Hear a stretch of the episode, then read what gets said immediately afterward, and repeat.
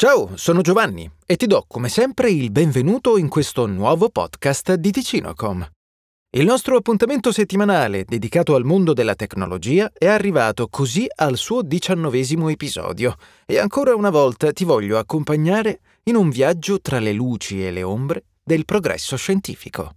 Ho sfiorato il tema di cui ti vorrei parlare oggi nello scorso episodio, quando abbiamo parlato di come il mondo sportivo sia stato condizionato nel bene e nel male dalla tecnologia. In particolare, in quel podcast, ho detto una frase che faceva da preludio all'argomento di oggi. Ma prima di cominciare, ecco la mia domanda di rito. Sai dove si trova il tuo smartphone?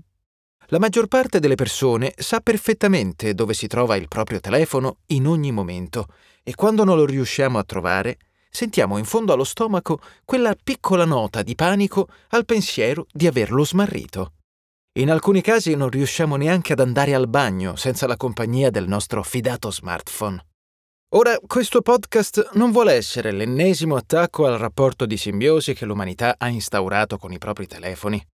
Esistono fin troppi articoli e video su questo argomento e in parte l'abbiamo già affrontato in uno dei primissimi episodi, quando abbiamo parlato del cambiamento delle comunicazioni nel corso del tempo. Allora ti dissi che le nuove forme di comunicazione hanno vantaggi e svantaggi e non dovremmo affrettarci a romanticizzare un passato che magari neanche abbiamo vissuto. E la mia posizione a tal proposito non è cambiata.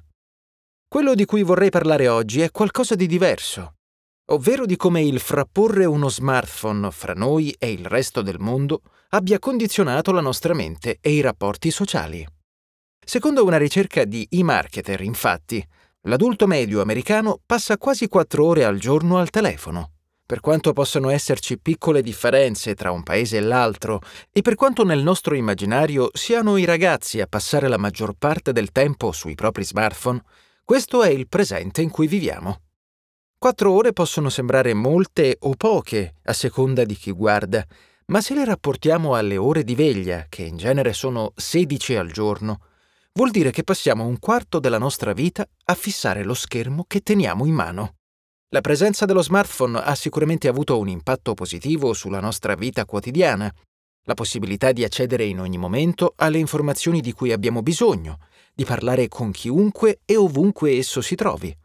La possibilità di vedere i propri cari a migliaia di chilometri di distanza o di raggiungere centinaia di persone con una live. Ed è qui che si trova il rovescio della medaglia, nel lato social della tecnologia.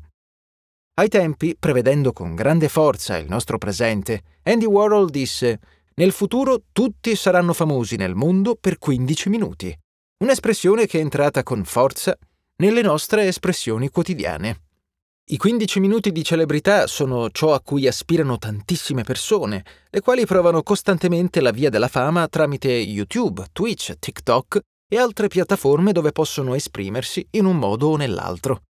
E se tutto questo ha permesso a numerose persone, soprattutto giovani, di costruirsi una carriera e di coltivare le proprie passioni, dall'altra parte ha instaurato nelle nostre menti un pensiero pericoloso. Il motto della setta di assassini nella famosa saga videoludica Assassin's Creed è nulla è reale, tutto è lecito. E questo modo di vedere la realtà che ci circonda sembra essere adottato anche dai nuovi intrattenitori e creatori di contenuti. Ne è un esempio il prank, genere di video che ha fortunatamente perso di popolarità nel corso del tempo, ma che gode di un secondo periodo di splendore grazie a TikTok. Mascherati spesso con la dicitura di esperimenti sociali, in molti casi si tratta semplicemente di video in cui il creatore di contenuti molesta sconosciuti per strada al fine dell'intrattenimento dei suoi spettatori, i quali, in quanto spesso giovani e suggestionabili, andranno a imitare i medesimi scherzi, creando un circolo vizioso. O ancora gli streaming IRL, ovvero quelli ambientati nei luoghi pubblici e ristoranti, se un tempo era necessario uno studio per registrare video e live, oggi è l'aspetto apparentemente casual che premia il creatore di contenuti. Gli smartphone moderni, con il loro investimento di denaro di migliaia di euro, rivaleggiano in termini di qualità video e audio con le migliori telecamere amatoriali e spesso è possibile portarsi un intero studio di registrazione nella propria tasca.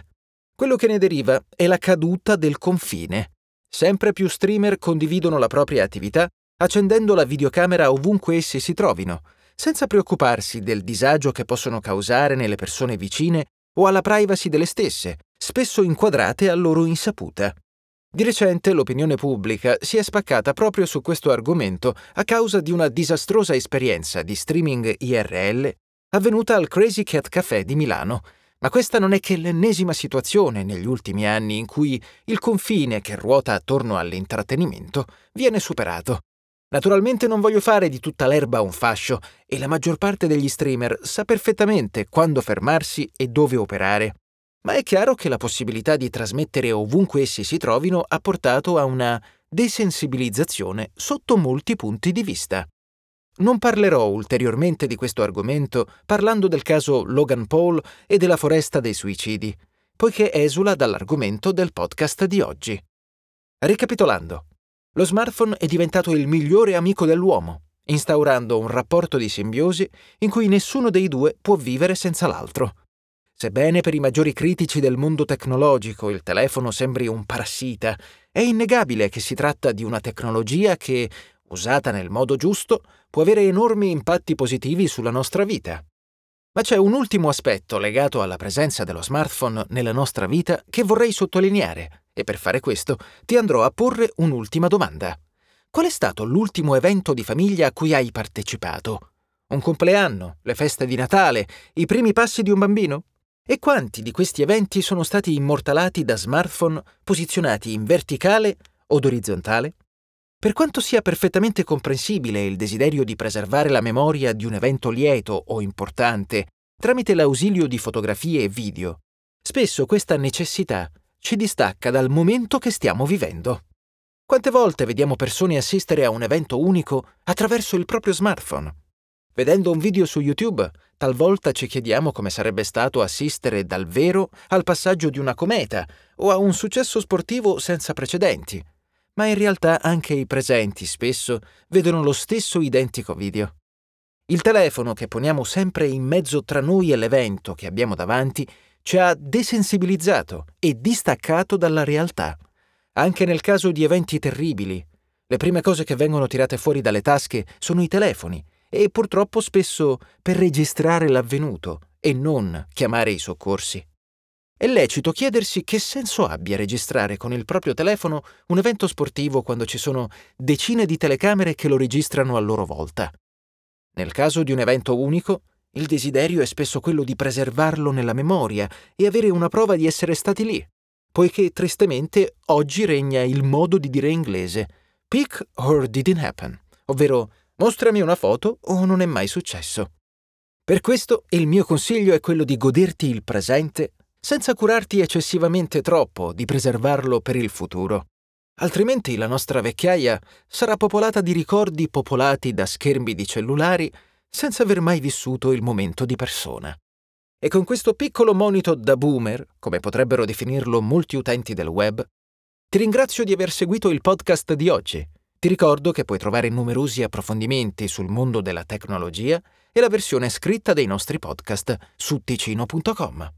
Ti aspetto la prossima settimana con un nuovo appuntamento. A presto!